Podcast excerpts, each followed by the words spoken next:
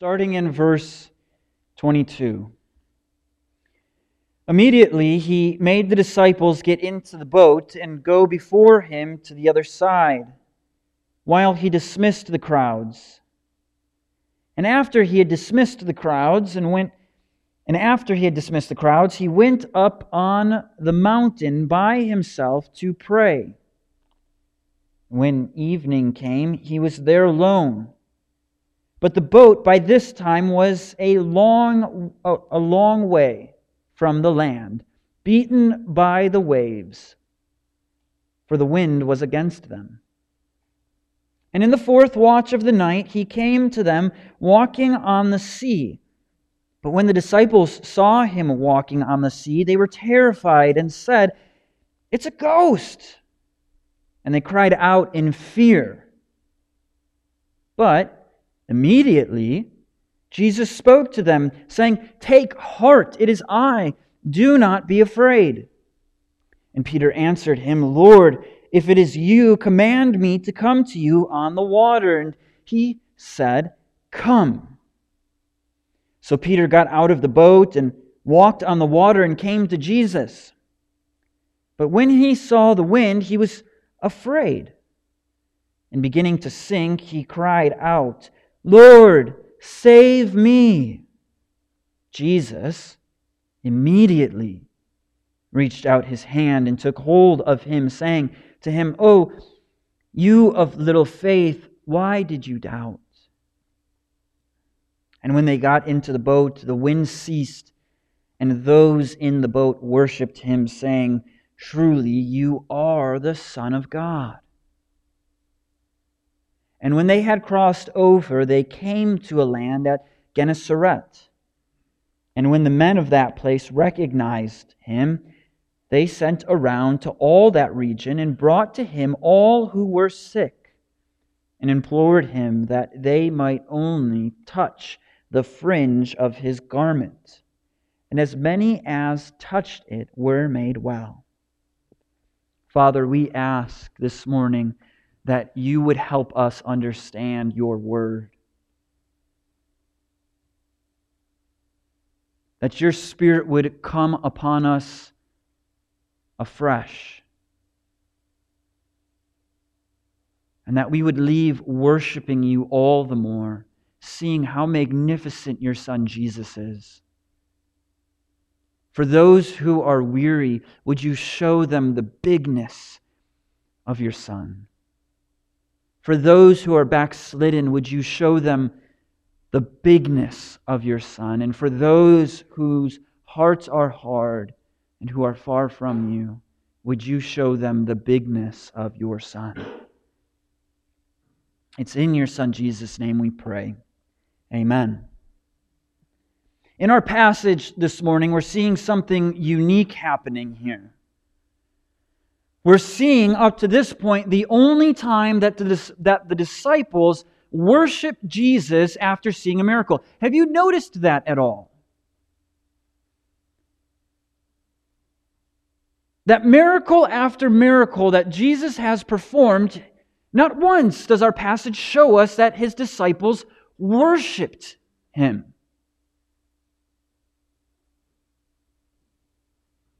And the key question to ask is why do they worship him, which we will see, which once again is the only place we see the disciples in one accord say, This is the Son of God.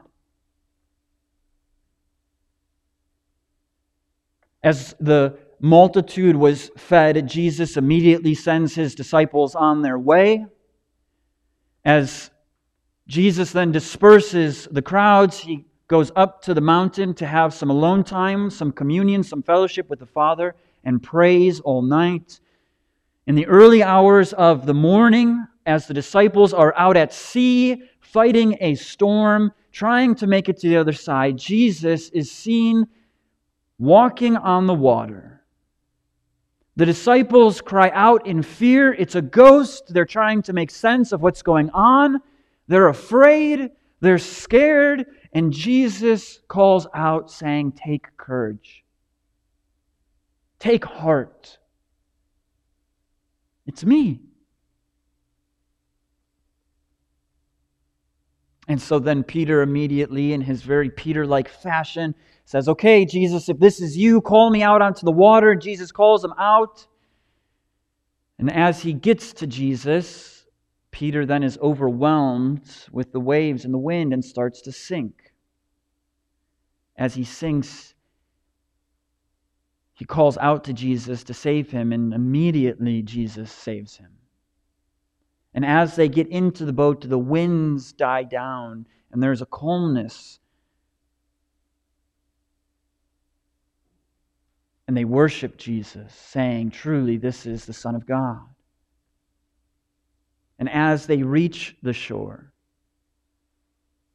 we see only more of the confirmation that this truly is the Son of God by Him continuing to heal the sick by them just touching the fringe of his garment.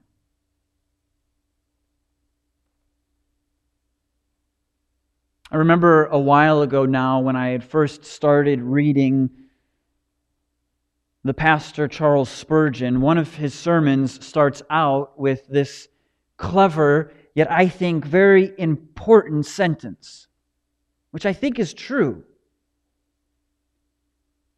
He says, All God's children will experience affliction. But not all who are afflicted are God's children. Doesn't there seem to be a misunderstanding in our world? Maybe in your life. I know at one point in my life, for sure, about the role of affliction and suffering.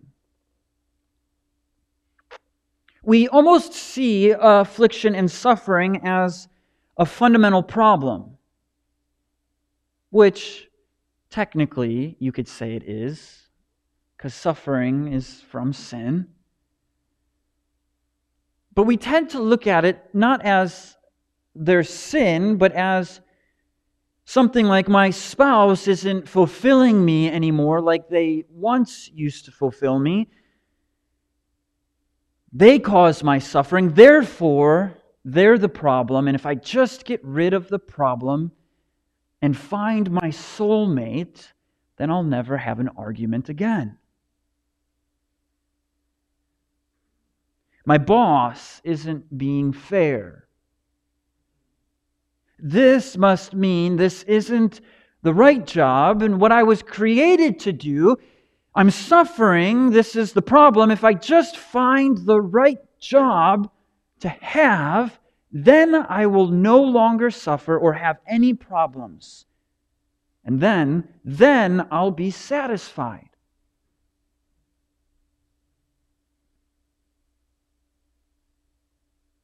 I think that suffering and affliction in the Christian's life is to produce something.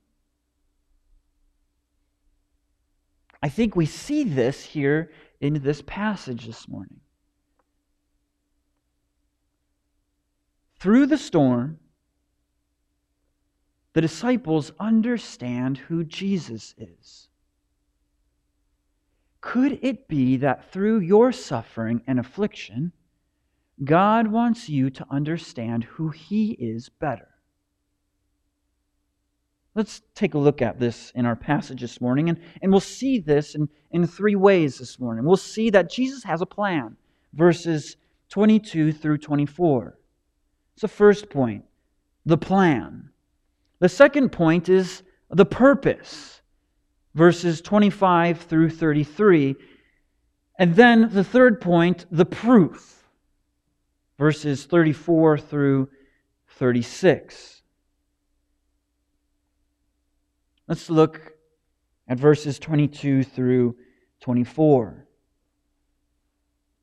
Immediately, it's almost as if Matthew was reading the gospel according to Mark because we see this very important word. And I want to stress very important. Maybe it's just very important because I see it as one of the most incredible words in the gospels immediately. Mark uses the word immediately all the time, and I love it.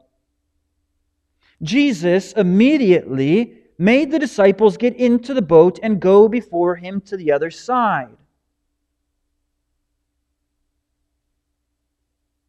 And we need to put some guardrails around this, some context, and understand what's going on here. If we were to go to the gospel according to John, we see a fuller picture of what's going on here. After Jesus fed the 5,000, the crowds were actually coming in and approaching him, trying to make him this earthly king. And upon seeing this, knowing that it was not his time, and he did not come to be an earthly king, but the King of Kings, an eternal king, he sends the disciples off immediately as he dismisses the crowds. Why would Jesus feel the urgency to immediately dismiss the disciples? Because he has a plan. And this plan has a purpose. But before we get to the purpose, let's continue to look at this. As he dismisses the crowds, then, he goes up onto a mountain to be by himself to pray.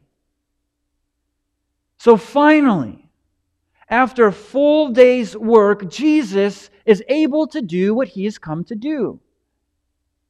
He has come to be alone with the Father and pray. I don't know if you're one of those who say, because God knows all things, I don't have to pray. I hope this is enough of an argument for you to show you that you should pray. Jesus prayed. What did Jesus pray about? Well, our passage doesn't tell us, but we can be almost sure to know that he probably prayed for the disciples.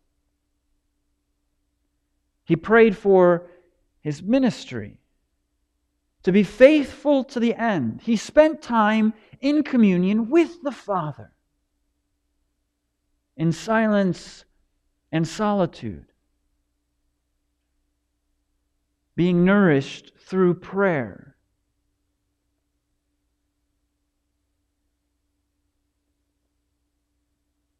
He went there alone. Nobody else. A time of intimate fellowship.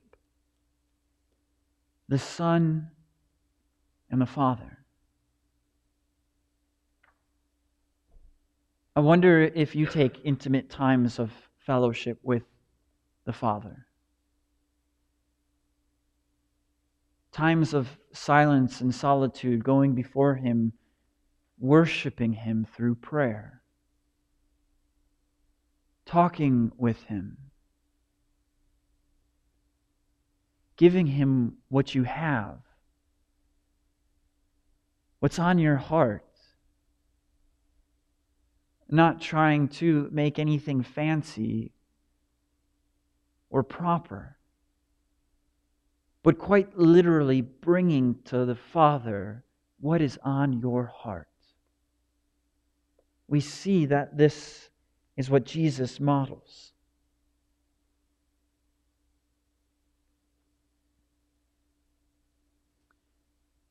But there's an interesting part of this section, isn't there? So we come to verse 24. Matthew wants us to know something. He wants us to see that the boat is nowhere near the shore. John actually tells us that the boat's probably three to four miles off of shore. So it's not as Jesus just walked on the shore and was able to get into the boat. No, the boat was off the shore. It was nowhere close to the shore. It was far from the shore. But not only was it far from the shore, there was a storm going on. The boat was beaten by the waves, for the wind was against them. the plan What do we see going on here?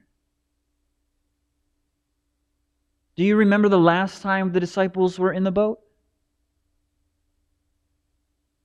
Are you familiar with what took place as they were in the boat and Jesus was sleeping? Jesus was with them that time. This time, Jesus is on the shore. The last time, as Jesus was sleeping in the boat, there was a storm that was raging on. And the disciples cried out, knowing that Jesus was there to help. They cried out, saying, Help us. What do they do now? Jesus is nowhere in sight. It seems that it's up to them. It seems as this storm rages on, that they're alone.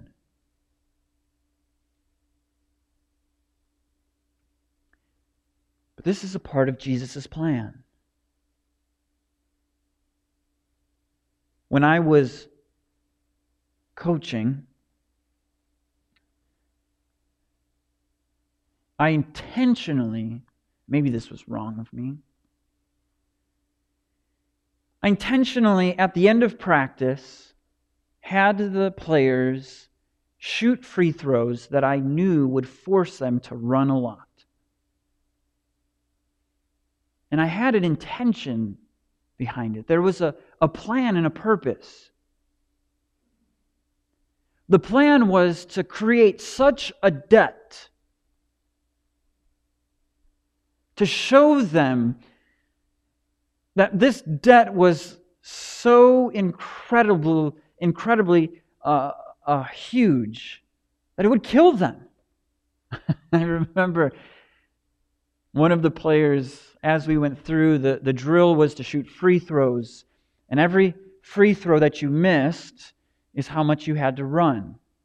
And I, we lined, I lined up the, the players. There was 12 players, and it went one, two, three, four, five, six, six, five, four, three, two, one. So the person who was one, when they shot a free throw, and if they missed it, that would be one down and back.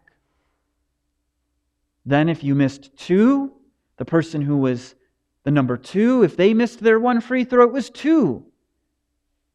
So, potentially, you're running about 30 down and backs the length of a basketball court.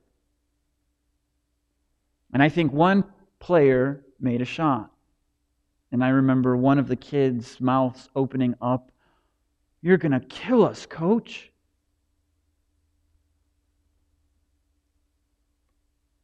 And so, as they ran back and forth, when they got to about the 10th lap, I told them to bring it in, and I explained what mercy was.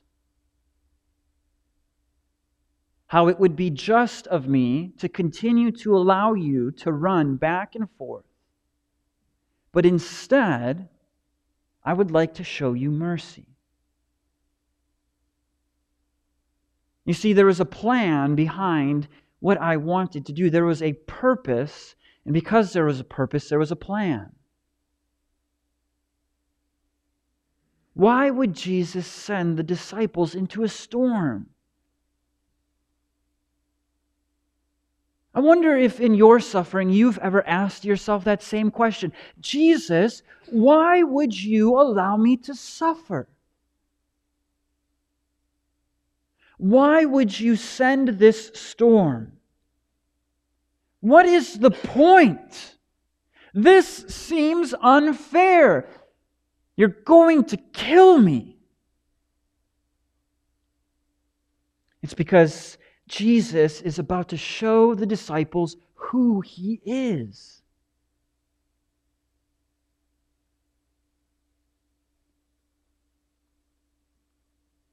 It is a great truth that the Lord sovereignly puts his children in trials of various kinds with the outcome of a better understanding of who he is.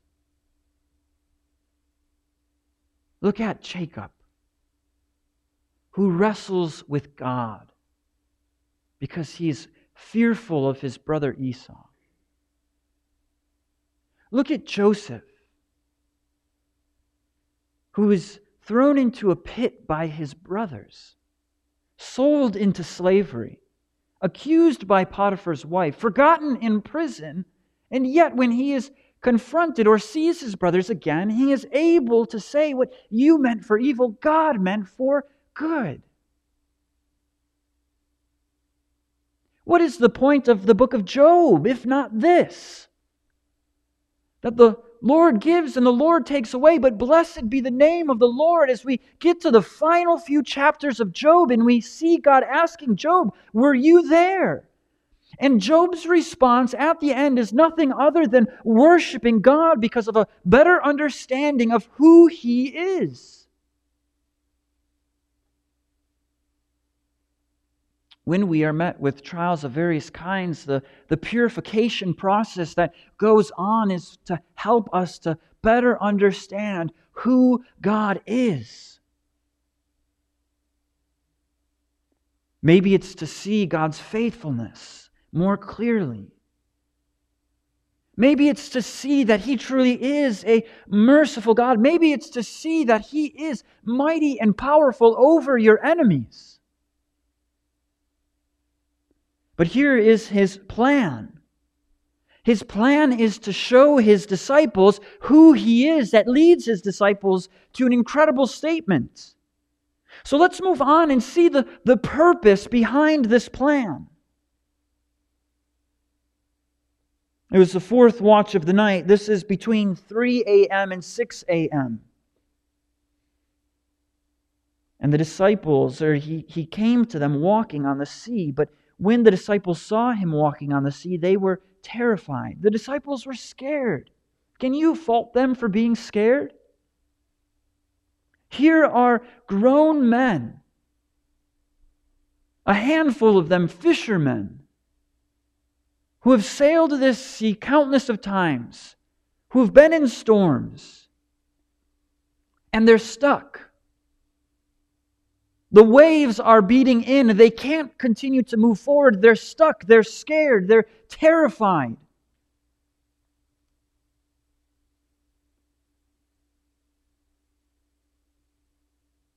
And when they see Jesus, they automatically assume it's a ghost, which causes them even more fear. Why would they think Jesus is a ghost? They would think Jesus is a ghost because it was modern for that time. It was, it, it was, it was common for people to think that if somebody had died in that area, that a ghost would haunt it. And so they think that Jesus is a ghost. But there's a purpose behind what Jesus is doing. Let's remember that.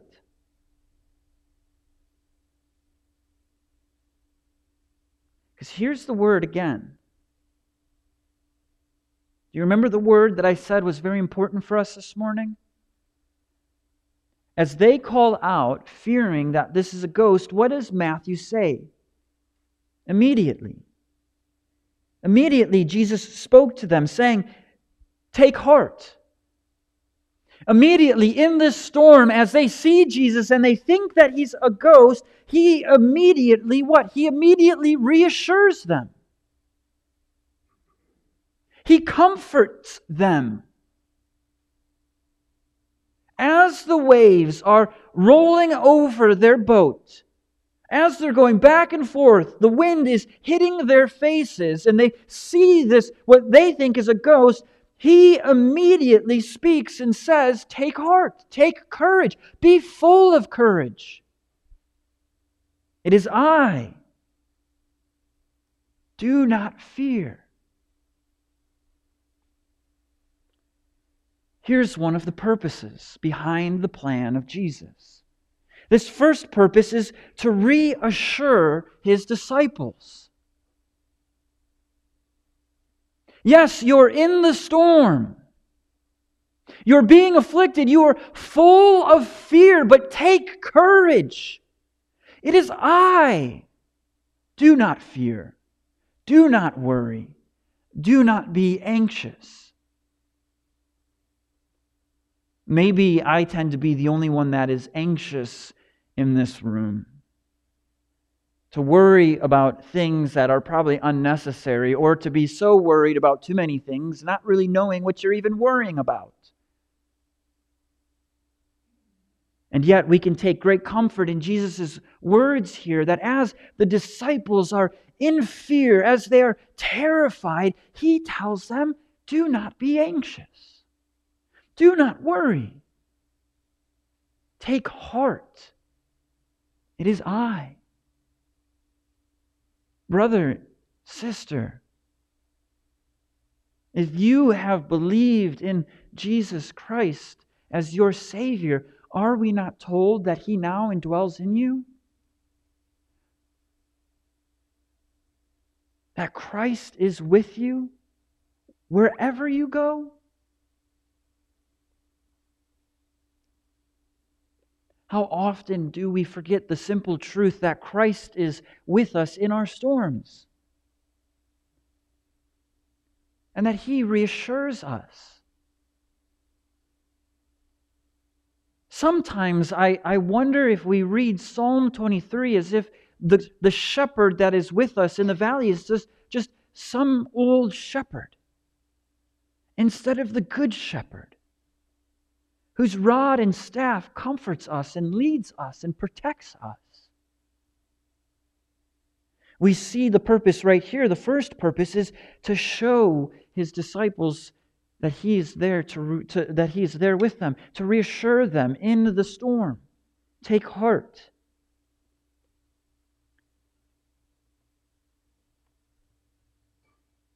and what happens when jesus says this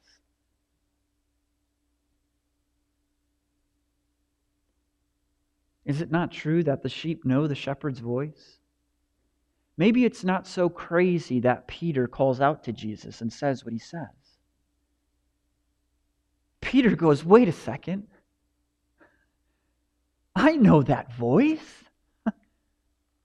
I know my shepherd's voice. Jesus, Jesus, is that you out on the water? If that's you, Jesus, call me out on the water. Call me out to you.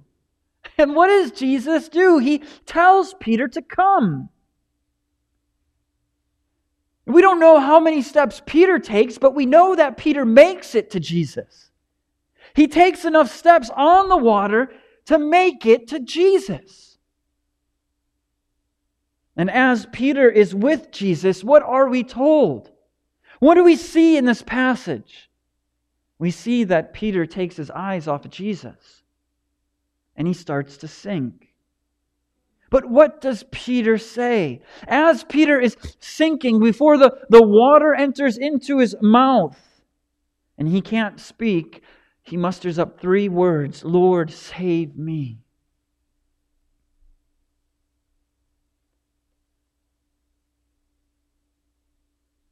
Lord, save me.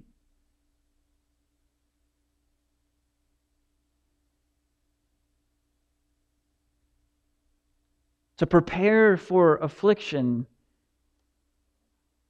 I would say it would do you great goodness.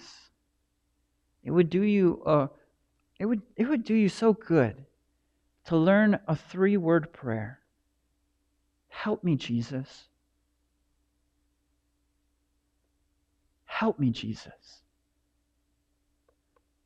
And what's the outcome when Peter says, Lord, save me? Hears this word again. It's incredible. Jesus immediately reached out his hand and took hold of him. Right? We don't see Jesus saying here, well, you know, Peter, if you would have just had more faith, then I would have reached down and I would have grabbed your hand sooner. So, to help teach you a lesson, I'm going to let you sink just a little bit more. No, he doesn't say, well, let me first go quickly to the boat and take it under advisement with the other disciples to see if I should come and get you. And, and in a week or so, I'll come back to get you. No, the passage says that Jesus immediately grabs Peter. he immediately grabs him and he pulls him up. He pulls him up. And as Jesus pulls Peter up, we don't see that Jesus starts to sink because of the weight of Peter. No, Jesus is able to firmly keep his feet on the water as if it is dry land. He pulls Peter up. And here's the, the second purpose behind Jesus' plan. He is showing the disciples that he has come to save them when they call out to him. He has come to help them. Now, I don't know if you're here this morning with us and you know Jesus or not, or you believe that Jesus has saved you from your sins. You may be in a state thinking, My sins are far too heavy for Jesus. My sins are far too great of a burden for Jesus. Look at this passage. Look, as Jesus calls out to save, or as Peter calls out, Lord, save me, Jesus does not wait to save Peter, he saves him immediately.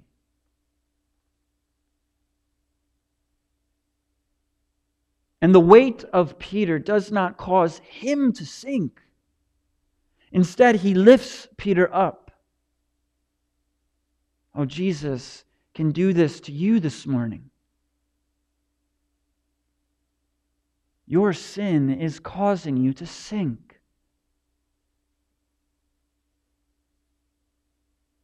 And if you do not cry out for Jesus to save you,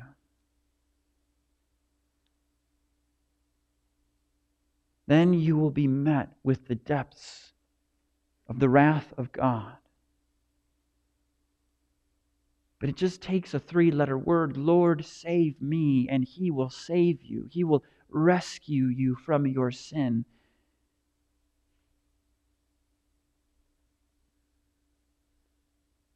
Christian,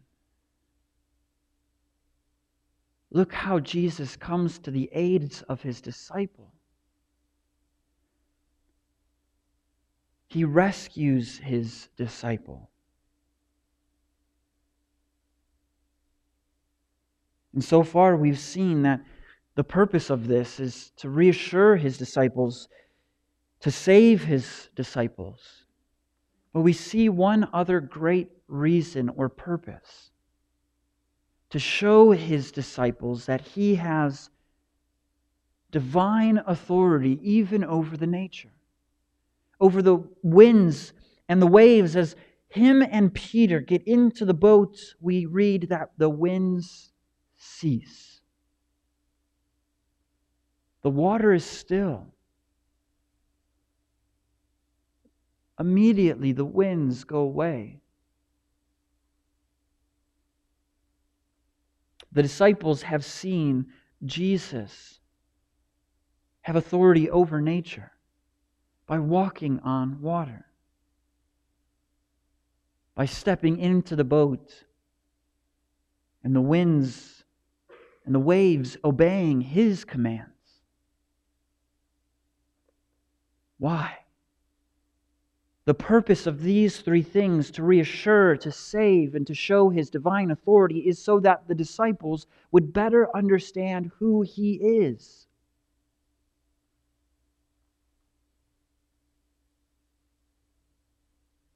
As he gets into the boat and this happens, they worshiped him saying, Truly, this, truly, you are the Son of God.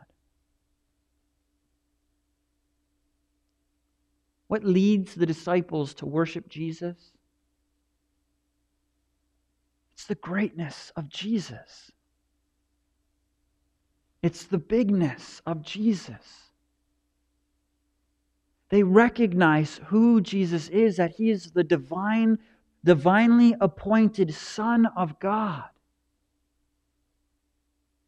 He is the one who has authority over the winds, over the waves. They see how great He is. And this is what leads them to worship Him.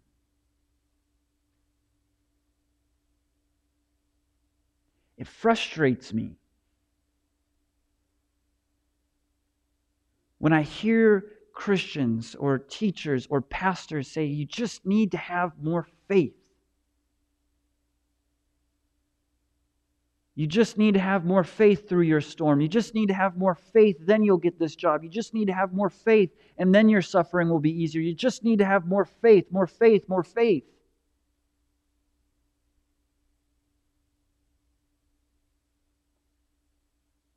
It's wrong. Jesus says, even the, the, a faith the size of a mustard seed, he doesn't rebuke Peter because he has no faith. He says that Peter has little faith. That he started out with little faith and continued to have little faith. Why then did Peter start to sink? It's because Peter took his eyes off the object of his faith.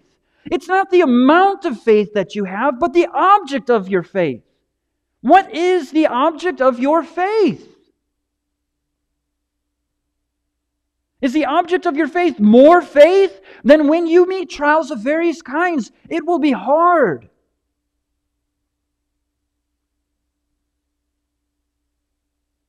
But if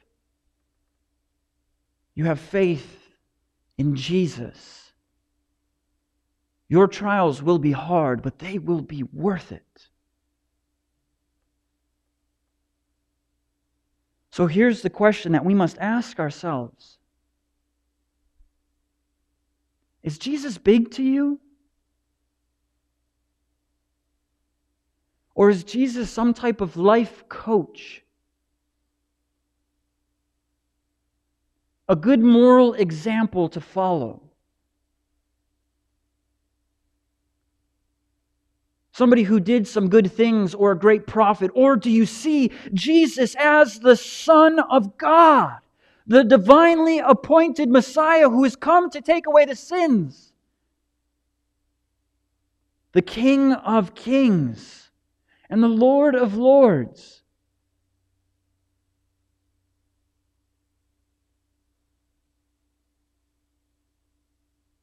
The friend of tax collectors and sinners. Here's the purpose of Jesus' plan that his disciples would know who he is, that they would see his bigness, his greatness, his majesty, his dominion and authority. It's not the amount of faith that gets you through afflictions and trials, but the object of your faith. Look to Jesus. And Matthew, at the end here, shows us the continued proof that Jesus is who he says he is as they arrive to the other side. And as the people see Jesus, they somehow recognize Jesus and they bring all those who are sick and, and they implore him or they, they beg him that if you just touch the fringe, just the fringe of, of your garment, Jesus, will be made well. And all who touches the, the fringe of his garment are made well. Not one who touched the fringe of his garment went away unsatisfied with the end result we see the proof to what the disciples are saying. This right here is a turning point in this gospel, in the lives of the disciples.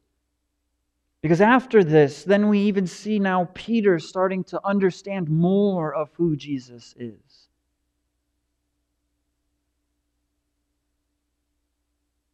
So, as I conclude this morning, I want to give one caution and one encouragement.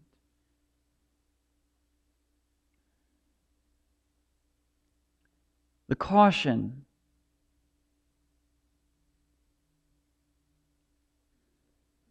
come to Jesus for Jesus.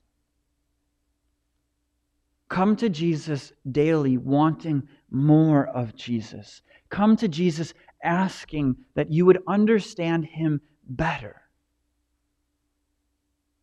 Why? This is the caution. just going to go to John and read a portion of what takes place after Jesus heals all of these people. Because if you come to Jesus not for Jesus, this is what happens.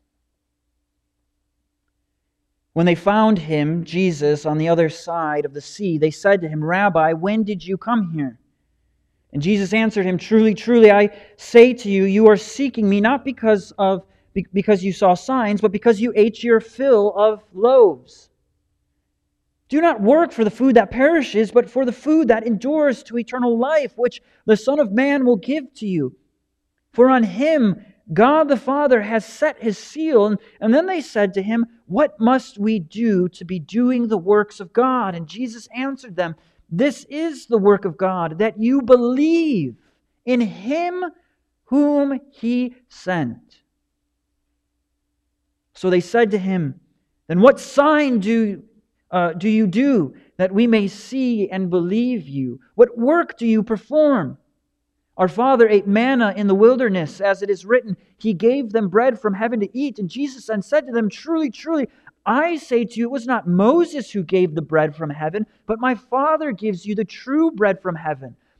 For the bread of God is he who comes down from heaven and gives life to the world. And they said to him, Sir, give us this bread. And Jesus said to them, I am the bread of life. Whoever comes to me shall not hunger, and whoever believes in me shall never thirst.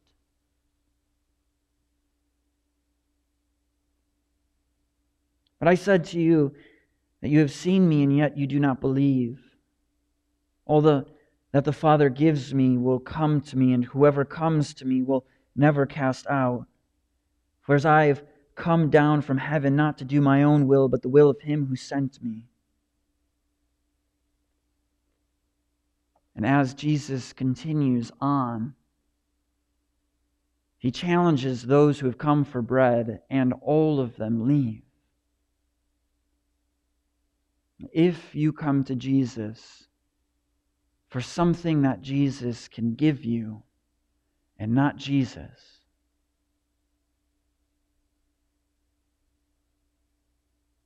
then you will leave him at some point. Come to Jesus for Jesus. Here's how I'd like to leave us this morning with this encouragement.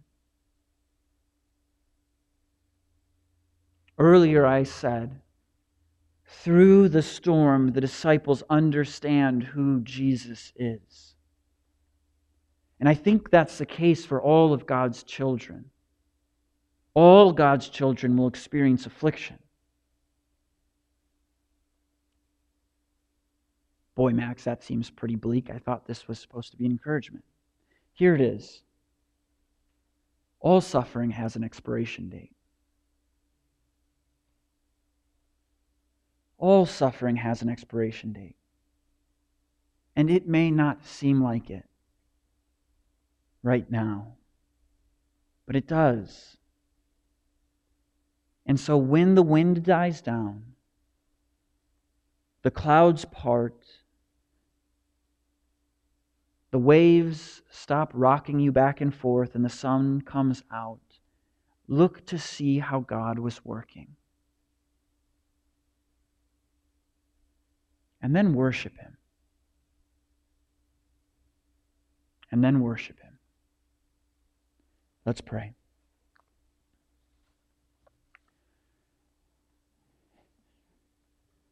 Father, we thank you for your divinely appointed Son, Jesus, who is the Son of God, who is Emmanuel, God with us. Amen.